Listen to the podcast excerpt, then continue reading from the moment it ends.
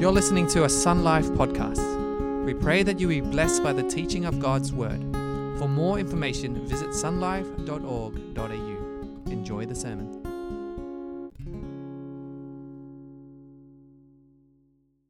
Grab a seat. Know, as you sit down, why don't you just say hi to the person next to you if, if you, you know, don't mind, and maybe get to know them. As the church gets larger, it's important for us to meet new people.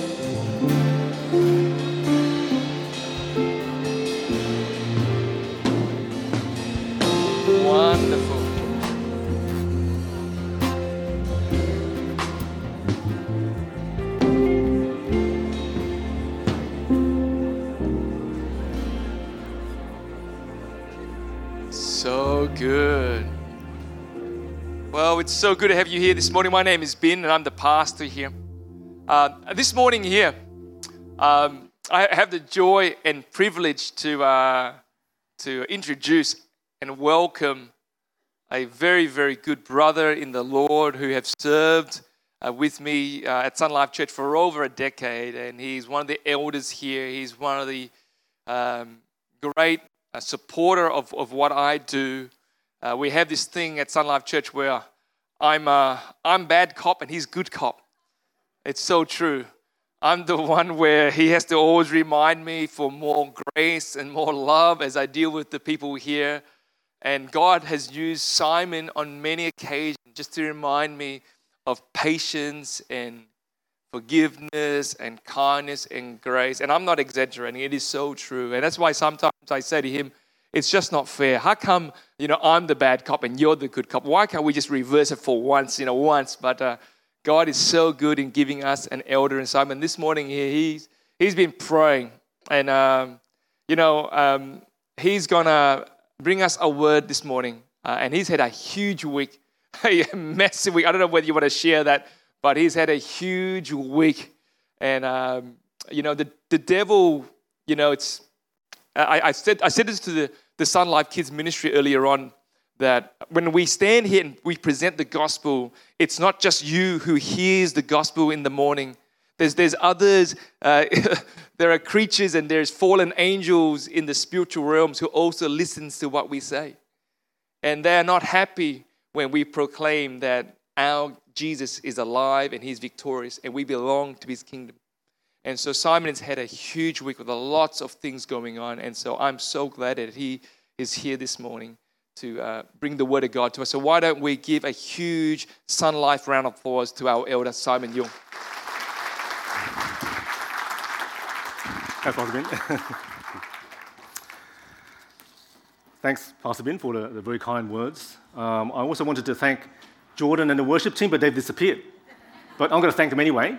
Uh, they, have I think, um, you know, the, I didn't talk to Jordan before about the message I was about to share, uh, but he, he chose some songs that I, think are very relevant, very pertinent, um, and, and appropriate uh, for this morning. You know, before we start, can I ask? I mean, this is meant to be part of our meet and greet, but can I ask if you can uh, find someone you don't really know, right, or don't know well, and ask them what kind of traditions, Christmas traditions, that you you follow in your family, if any. Okay, so in other words, what have you been doing leading up to Christmas? Putting up the Christmas tree, dinner, like turkey. What's for dinner? Turkey, duck. I don't know. It depends if you, uh, you know, what, what cultural background. Feel free to turn to the person next to you and chat with them. Ask them. Ask them what kind of Christmas traditions you follow. Okay, awesome, awesome. Sounds like you all, you all celebrate Christmas, right? Great, great, fantastic, fantastic. You know, uh, the common, wonderful. How many people are having, how many people are having turkey? Turkey for Christmas? How about a Peking duck? How about dim sum? So, whatever. Anyway, so you know, the most common uh, traditions that we, we share in Western society uh, you know, Christmas dinner, watch a Christmas movie, uh, go caroling or go to a carols by candlelight event, uh, go and see Christmas lights, How many, else, how many of us do that? Do that? How many, you know, how many of us would drive past a street and see all these lights and then sort of slow down and, oh and the kids are there and say, oh, yeah, it's fantastic. I'm sure we do that, right? We do that, right? Uh, how many? Okay, another one is uh, bake uh, Christmas cookies and decorate gingerbread houses. How many, okay, a few of us do that. No, a few. Those who are, have, have the gifting in you know, baking, right? Not me. Um, send out Christmas cards, make a Christmas wreath, um, put up a Christmas tree. Right? Those are common traditions. You know, there, there are uh, traditions around the world that are quite different to, to what we, how we um, uh, go about Christmas. Okay, in Norway, they hide, they hide brooms on Christmas Eve. They hide brooms away. Uh, it's, a, it's, a, tradition, apparently, that um, dates back centuries, where people believe that witches and evil spirits come out on Christmas Eve, and they're looking for brooms to fly on. right? So, so people just hide the brooms, hide the brooms away on Christmas Eve to stop them from being taken, you know, from being stolen. Uh, in Venezuela, every Christmas Eve, the, uh, you know, the residents in, uh, in the city, they head to church, the church every morning, which is normal, right? There's normal we go to church you know, on Christmas, Christmas Eve. Uh, but, but they do so on roller skates. they roller skate to church, right? Um, so it's so popular that uh, people, you know, they, they close all the roads. They close all the roads, make sure there's no cars, and make sure that people can, can skate in safety. How many people here can roller skate? Anyone here? How many people? Cool, only a few. So we're not going to have this in, in our church, okay? We're not going to encourage people to do that, okay? It's not going to work. In, in the Philippines, there's what you call the, the Giant Lantern Festival, right? And that's held each year uh, before Christmas Eve, the Saturday before each uh, Christmas Eve, uh, in the city of San Fernando, which is the, seen as the Christmas capital of the, of the Philippines. Um, you know, it attracts spectators from all over the country and across the globe. And basically, they have this huge competition amongst all the villages there. That's. Can you show the slide? Just, just to give you, give you an idea of how it looks like. There you go. So you see that, see the size of the person taking photos. It's huge, right? Now, um, in Sweden, since 1966, a 13 meter tall Yule goat has been built in the center of uh, Gavle's Castle Square for the event. So in Sweden, they, they apparently they believe that uh, there's this there's the Yule goat that's an invisible spirit that will appear before Christmas to make sure that the, you know, your, all your holiday preparations go smoothly and are done correctly, right? So there you go. That's, that's, that's a, different, a very different tradition. Um, something just a bit more mild, a bit more mild to, to, finish off. You know, in Japan, Christmas is not seen as a huge thing, right? But, but a, fa- a fairly a new tradition that has emerged apparently amongst families is that they, they eat KFC on Christmas Day. How about that? I guess, I guess you know, the thing about the West and that's all, you know, KFC is part of, you know, the US and, and so on, so they, they eat KFC on Christmas. You know, just the point is, just by looking at the, um, the various uh, Christmas traditions from around the world, you know, Christmas can mean different, different things to different people. Even if your cultural heritage, just like Sweden, Norway, the Philippines, they have a, like a Christian heritage, right? But their, their, Christian, their Christmas traditions are so different. Even amongst those of us who recognize that Christian, the Christian foundation of Christmas, know, our focus on Christmas can be mixed in with all the little traditions that we, we mentioned earlier, you know, the holiday period, you know, Santa Claus, giving presents, and all those things. Not saying they're wrong, just saying that we often lose focus on the most important message of Christmas. We lose the, the sense of wonder and awe at what God did on Christmas, namely the incarnation of the Son of God. How do we get back? How do we get back to the heart of Christmas? Well, like anything, when you want to get, uh, get the fuller context and the bigger picture of something, you want to go back to the beginning of the story. Now, the beginning of the story of Christmas is not with the virgin birth and the immaculate conception. I'm sure we're aware of those terms. It's not even with the prophecies about Jesus in the Old Testament. You know, that you think that that's where you should go, Isaiah, those, those prophets. We actually have to go back further. We have to go back to the beginning, before the beginning of the world. That's why I'm going to read from John chapter 1, verse 1 to 14, and then I'll pray. John chapter 1. In the beginning was the Word, and the Word was with God, and the Word was God. He was with God in the beginning. Through him, all things were made. Without him, nothing has been made that has been made. In him was life, and that life was the light of all mankind. The light shines in the darkness, and the darkness had not overcome it. There was a man sent from God whose name was John. He came as a witness to testify concerning that light, so that through him all might believe. He himself was not the light, he came only as a witness to the light. The true light that gives light to everyone was coming into the world. He was in the world, and though the world was made through him, the world did not recognize him. He came to, to that which was his own, but his own did not receive him. Yet to all who did receive him, to those who believed in his name, he gave the right to become the children of God children born not of natural descent, nor of human decision or a husband's will, but born of God. The Word became flesh and made his dwelling among us.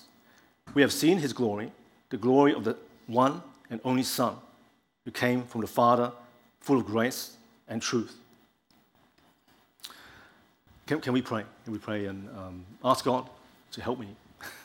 Heavenly Father, thank you for your word. Thank you for this amazing profound passage that John wrote you know, 2,000 years ago that really gives, out, gives the background behind the powerful message, the wonderful message of the gospel. Father God, I pray that you help me as I uh, share some light and expound your word uh, this morning. I pray your Holy Spirit will be with us as we work through uh, the great, this great passage in God's word. We pray this in the name of Jesus. Amen. Amen. You know, what, what this passage says in John chapter 1 is quite, is very profound. Uh, the most, probably the most important thing we need to know from this passage is that clearly John is talking about Jesus. Why there's no, it is pretty obvious. In verse 14, uh, it says, The Word became flesh and made his dwelling among us. And of course, Jesus is the focus of John's gospel. But why did John use the word to, to describe Jesus? The Greek word for word was logos. Right? Why did John refer to Jesus as the logos? To answer that, it's, worth, it's just worth us being aware of the Greek, Greek thought at that time. Now, the logos had a broader meaning than just, just word.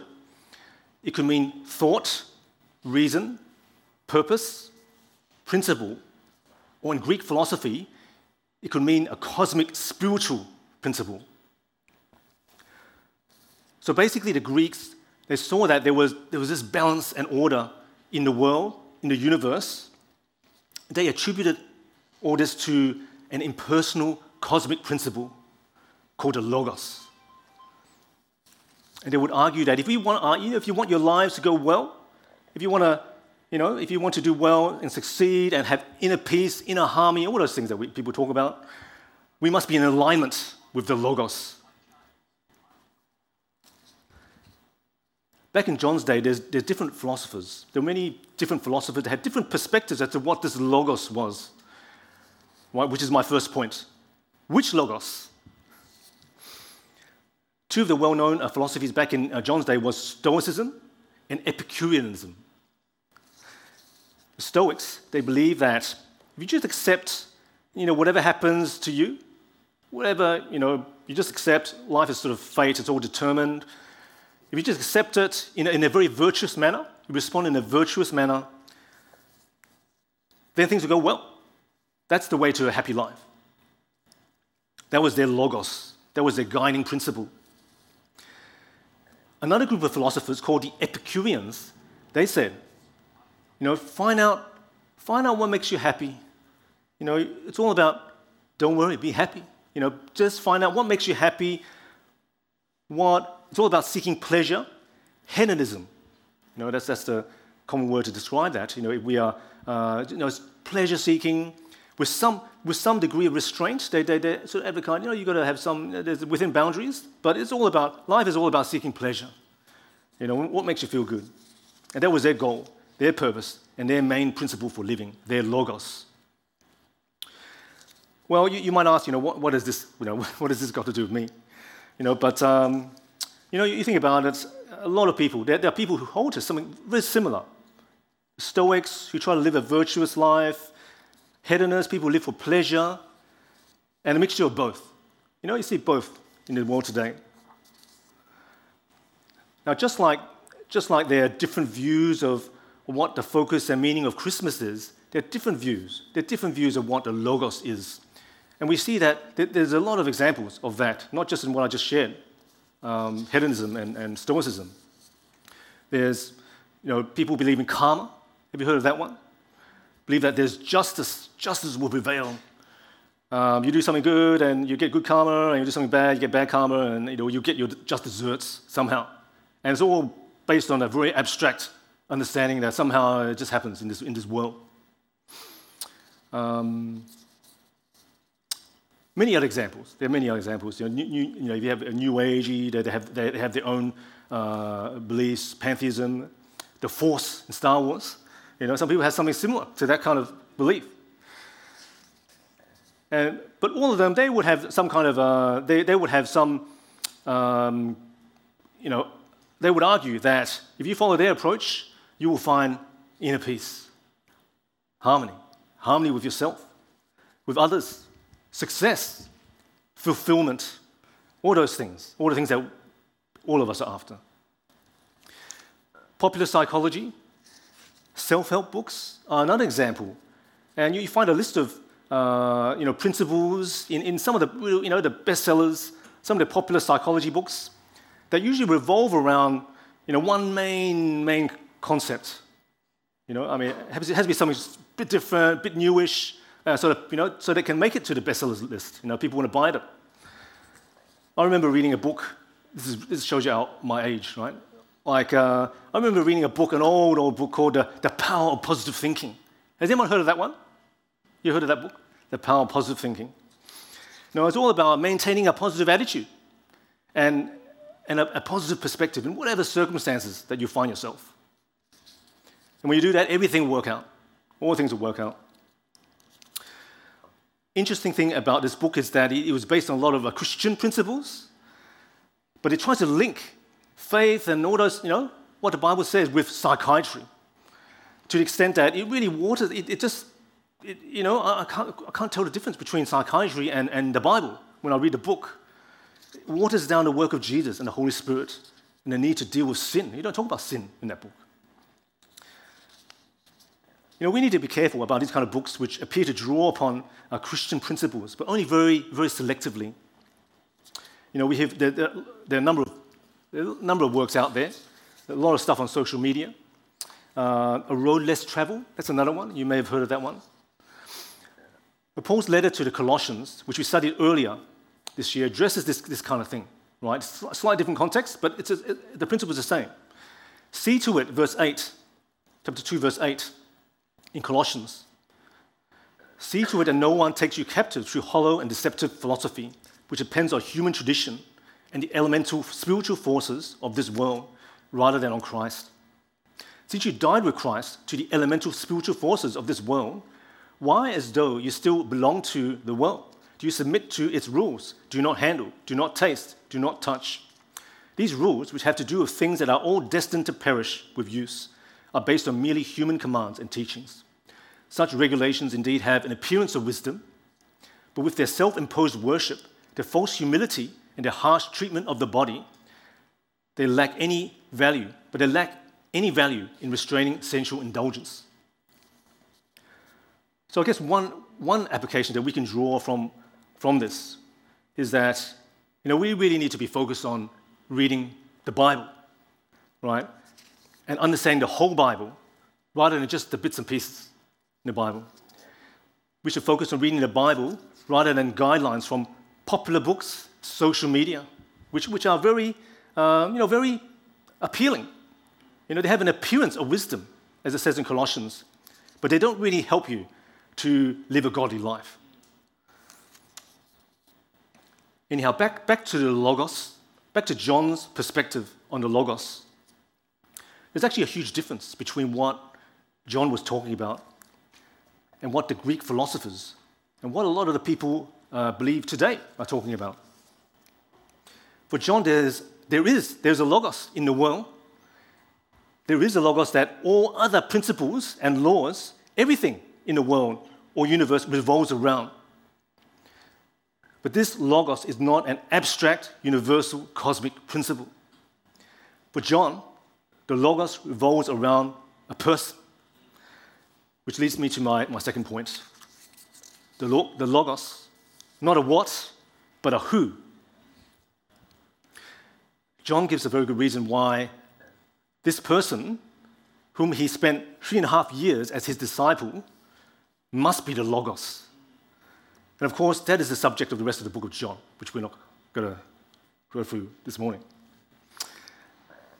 The person, this person, which John was referring to in this, the first part of uh, John, was with God at the beginning. He was separate to God. He had the same essence as God. In fact, he was God. He wasn't just divine, he didn't just have some qualities of divinity, he was God. His essence was the same as God. It says in verse 3 Through him, all things were made. Without him, nothing was made that has been made. This means that the Logos could do all the things that only God could do and did, including create the world and the universe, the, the world and universe. It also implies that the Logos was never created. But if you, if without him, nothing was made, you read the, uh, the, the verse carefully, without him, nothing was made that was made, then it sort of goes without saying that he himself, the Logos, could not have been created. He was with God from the beginning. He was co eternal with God. Paul says something similar to John about the Son of God in his letter to the Colossians, Colossians chapter 1. Verse 5 The Son is the image of the invisible God, the firstborn over all creation. For in him all things were created, things in heaven and on earth, visible and invisible, whether thrones or powers or rulers or authorities. All things have been created through him and for him. He is before all things, and in him all things hold together. And he is the head of the body, the church. He is the beginning and the firstborn from among the dead, so that in everything he might have the supremacy. For God was pleased to have all his fullness dwell in him, and through him to reconcile to himself all things, whether things on earth or things in heaven, by making peace through his blood shed on the cross. Note that Paul says, In the Son of God, everything in heaven and earth holds together. And through him, all things on heaven and on earth are reconciled through him. That's just another way of saying that Jesus is the Logos. In other words, he was the one who was at the beginning. He was with God, he was God. While the Greeks saw the Logos as a cosmic, universal, spiritual principle that the universe revolved around, Paul and John recognized that the universe revolved around a person. That is Jesus, the Son of God. Now, if, if the Logos is actually a person rather than an abstract principle, there's a very significant ramification. You know, in many ways, it's easier if, if the Logos was just an abstract cosmic principle. You know, some of the, something that's in common with all the different views that we talked about, other than John's view, other than Paul's view, was that, you know, you're trying to figure out uh, what are the right principles. It's all about finding principles. You know, finding a list of things to follow, list of rules. And once we do them to the best of our ability, and things will go well. That's, that's how we will succeed in life.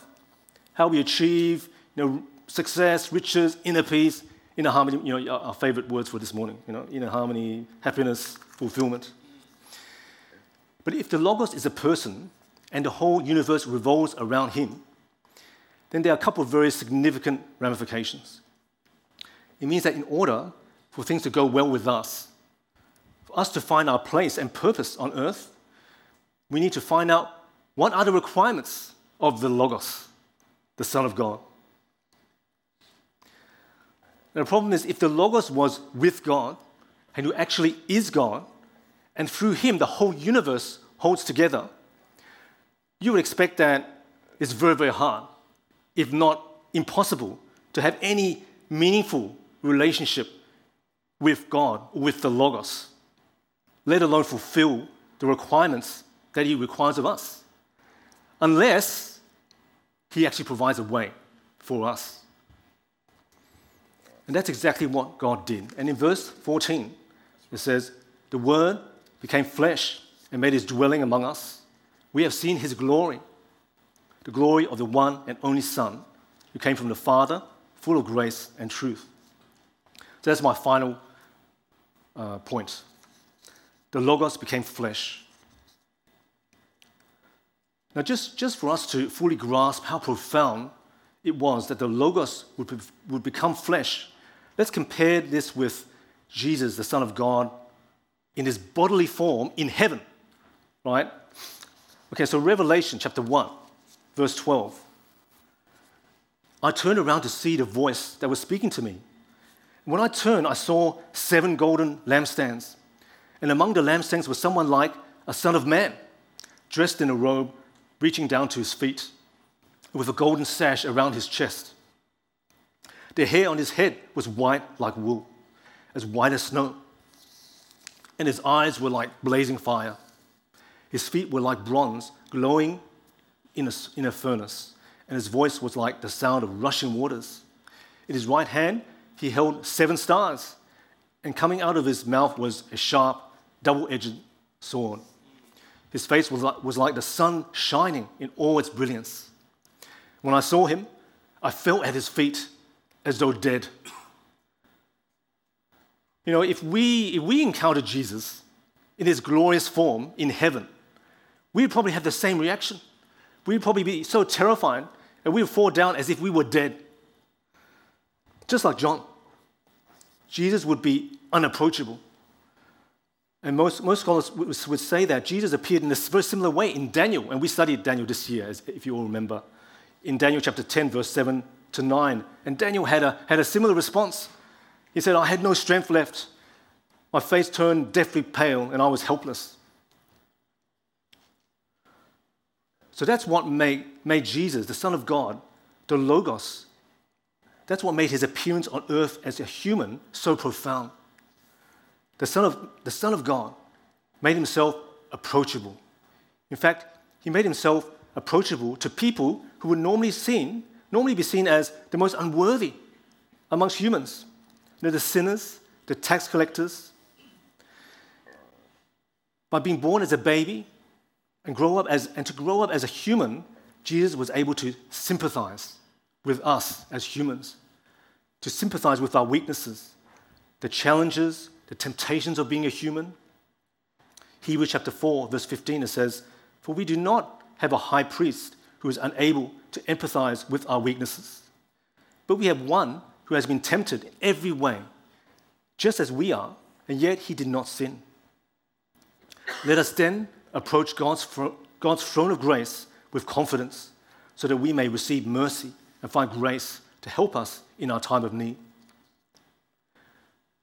that we can actually approach God with confidence rather than fear or unworthiness because of Jesus. All we need to do is to receive him by believing in his name, as it says in John chapter 1 verse 12. Yet to all who did receive him, to those who believed in his name, he gave the right to become children of God. Children born not of natural descent, not of human decision, or a husband's will, but born of God. And that's the amazing, profound story of Christmas. That Jesus, the true Logos, through whom the whole universe was created and holds together, was willing to humble himself and to become a human being in order to allow us to approach him, to approach him. And only, not only that, but to have a relationship with him, like a child to a father. Of course, there's, a, there's another step that Jesus took that goes even beyond what God has already done by becoming, you know, sending his son as a human. And that, is, that, of course, is found in the story of Easter, where Jesus, the Son of God, the Logos, sacrifices his life for us.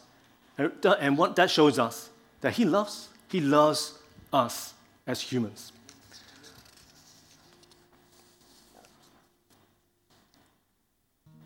Basically, I'm just going to leave you with that thought.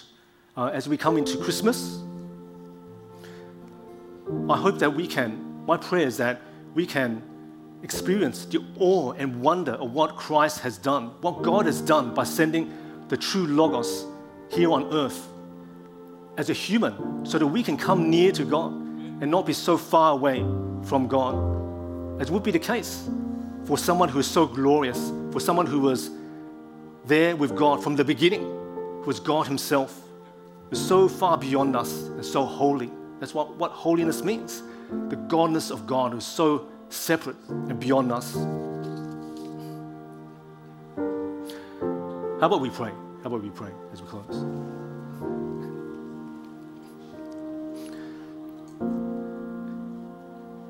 Dear Heavenly Father, we give you thanks and praise for your greatness, your awesomeness. Father God, sometimes when we listen and we watch the nativity scene and we go through the Christmas period, sometimes we get a very, very mixed view of what's happening at Christmas. Even the nativity scene, we just focus on one small thing about the baby Jesus, the angels, and the shepherds. It becomes such a, a, a nice story. That, that, that, that, that's where it, we, we, we, we tend to be reduced to such a nice story. But Father God, we know that it's far greater, far greater than that nativity scene. We know that it is, it is a reflection of your greatness, your greatness of who you are, the Son of God, sitting at the right hand of the Father, who was with God from the beginning. And yet, out of your love for us, you would send, you would come down. The Son of God will come down as a human so that we can be near to Him, to near to you, Lord Jesus. Heavenly Father, we pray that this Christmas period, that you would help us embrace and recognize and worship the great God that you are, far greater than anything else in all creation. And yet we also recognize how great is your love, that you would want to come down and humble yourself to be close to us, and ultimately you pay your pay the price, the ultimate price for us out of your love for us. Therefore, this morning, we want to receive your love and we want to honor you and worship you and acknowledge how great a God you are. Lord, we give you thanks and praise. And Lord, we, for those of us who yet to receive you, to believe in your name, so that we can come close to you, Heavenly Father, we pray.